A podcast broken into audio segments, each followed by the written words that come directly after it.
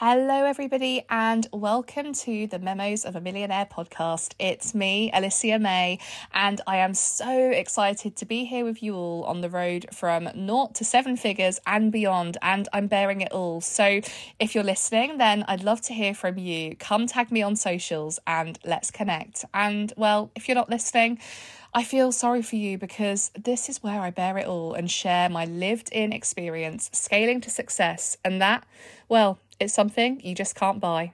So let's get started. Hello, everyone, and welcome back to those that have been long term listeners for the last few weeks. You're back for more. I'm so excited to have you here. And if you're new, welcome, welcome, welcome. So, we're going to be diving in on today's episode on money mindset. And oh my goodness, this is one of the main modalities that I work with when I'm coaching the women in my world to really work to not only unearth what may be holding them back in their money mindset, but also to absolutely rewrite some of the stories and beliefs that they do, in fact, hold that are keeping them stuck or indeed keeping them playing small so that we can enable more money to flow into their lives effortlessly. And you might hear that and think, oh, Alicia, that is what I want. That is what I need. Money flowing in effortlessly. And I had to do a podcast on money mindset. I absolutely did because it has been a huge enabler for me in this business. And indeed, I've seen it amongst my people. It has been an absolute activator. And it's so true, right? That the relationship that you hold with money so often mirrors the relationship that we hold with other areas of our life, other things, ourselves, even. So it's something that's crucial. And you know what? Regardless of what you do, right? Whether you're listening to this as a business owner, as a coach, as someone in corporate, in a career based role, you know, even somebody that isn't working right now in between things, money mindset absolutely changes the game for everything. Okay, so I like to look when I'm working with my clients at money in many different ways. And one of the first places that we always start is, well, what's your money story? Yeah. So we talk about where has your money story come from? What is it? Um, is it that at the moment money is hard to make, or that you have never had enough money for certain things? You've had enough to live and to get by, but money has not been there for the luxuries in life, such as holidays or, you know, living a life that's a bit more fruitful. But we look at that story, right? We go back to the story, we look at the different elements of it, the fact or fear within the story as well, because so often when we look at people's limiting beliefs and their money stories, there's some of it that comes from truth, right? Some of it comes from actual lived out factual evidence of what has played out in their lives around them with things that haven't gone very well, indeed, with their families, or that have been passed on through generations to them or indeed, maybe it's just fear based because it could be a worry of debt, a worry of losing it all, a worry of not making money. Maybe it's fear that's been projected outside of the beliefs and stories that were taught to you by the people that you love. Maybe it's even coming from other sources outside of you, from your friendship groups, from work, from colleagues, maybe even from society, right? From the news. Oh my goodness, that is why one of the things that I stopped doing a few years back during COVID was listening to the news because, frankly, that kind of doom and gloom was giving me anxiety daily. And listen, I remember my partner saying to me, Well, don't you think that's naive that you don't keep up to date with current affairs? And I'm like, Listen, you're my newsfeed. You tell me. Like, he literally will update me about everything. And I'm like, Sometimes I just don't need to hear it. But anyway, that's a whole nother story. Could do a whole nother podcast about the things that we absorb and listen to and surround ourselves with because it does have an impact, right? One way or another. But coming back to money, right? This story, the beliefs that you hold, look at them because the one thing I know to be true about all of you listening is that, in fact, your money story is not yours, okay? It was given to you, it was gifted to you, it was bestowed upon you by your family, by the people in your life around you, by even society. Yeah, as I say, it's conditioning that has created your money story as well. Okay. So it is not necessarily your story. It might be presenting itself at the moment through you, but it doesn't have to always be this way. Okay.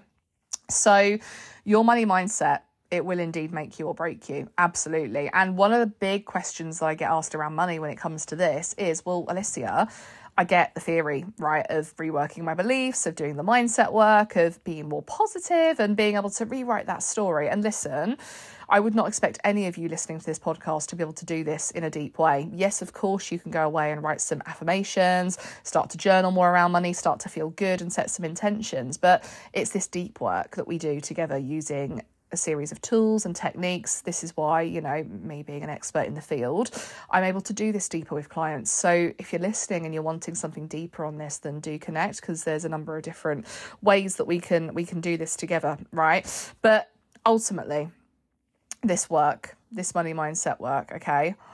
I don't expect you to fix it overnight. In fact, I never expect it to completely change and transform. I know that the shifts that can be made, I know that each time you hit a new level, a new devil will come up, or indeed, I know that it can be new level, same devil, right? Because these things come back time and time again and they evolve. And I am not sitting here right now with a bulletproof money mindset. I'm not. And I really do truly believe that no one can because things change and shift in each and any given day, right? They really do. And we are all faced with different challenges and we've all got different pain points, right?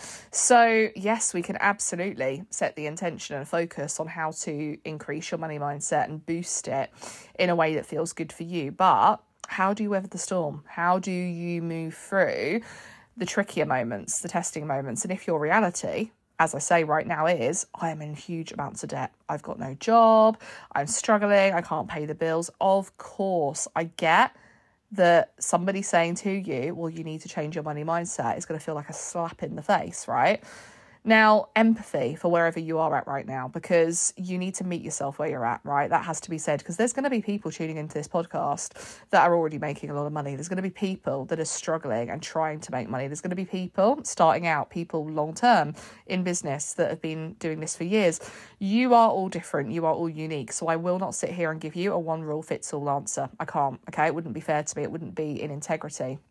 So instead, I invite you listening to look at where you're at right now and ask yourself, okay, meet myself where I'm at. Where am I right now? What is your current reality? Name it, right? Name it. That's something that we don't do enough, right? How many times have you been in debt or have you been struggling and you've just not logged onto your bank account because you don't want to look at it? How many times do you hide from it and not tell your family or not speak about it because it's embarrassing, right? And it feels triggering.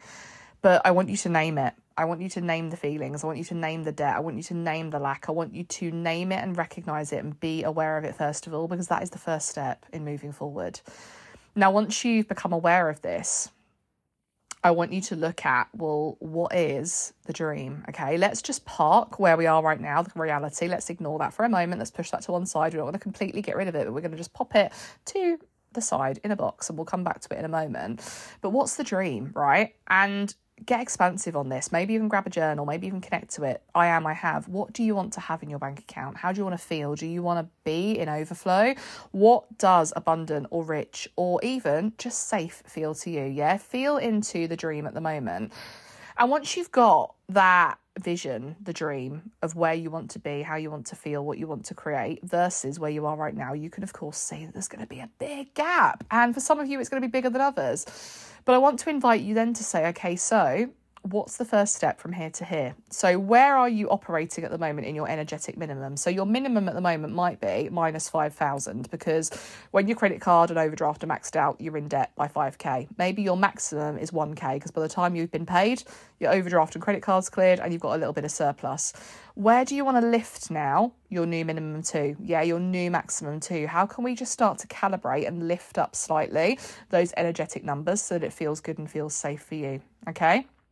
So, with that in mind, that's us getting started on money, okay? And as I shared there, I hope that that's helpful. I hope that gives you some time to just think about this and listen in this this, this mini episode, this shorter episode that I wanted to create around this because you know there's so much I could say and there's more. And of course, if you would like me to dive deeper on different money stories and beliefs and and ways that you can attract money indeed into your business, then I would be open to sharing that with you too. But your money mindset, I need you to know, it's going to make you or break you. So, what do you want it to do? Do you want it to make you?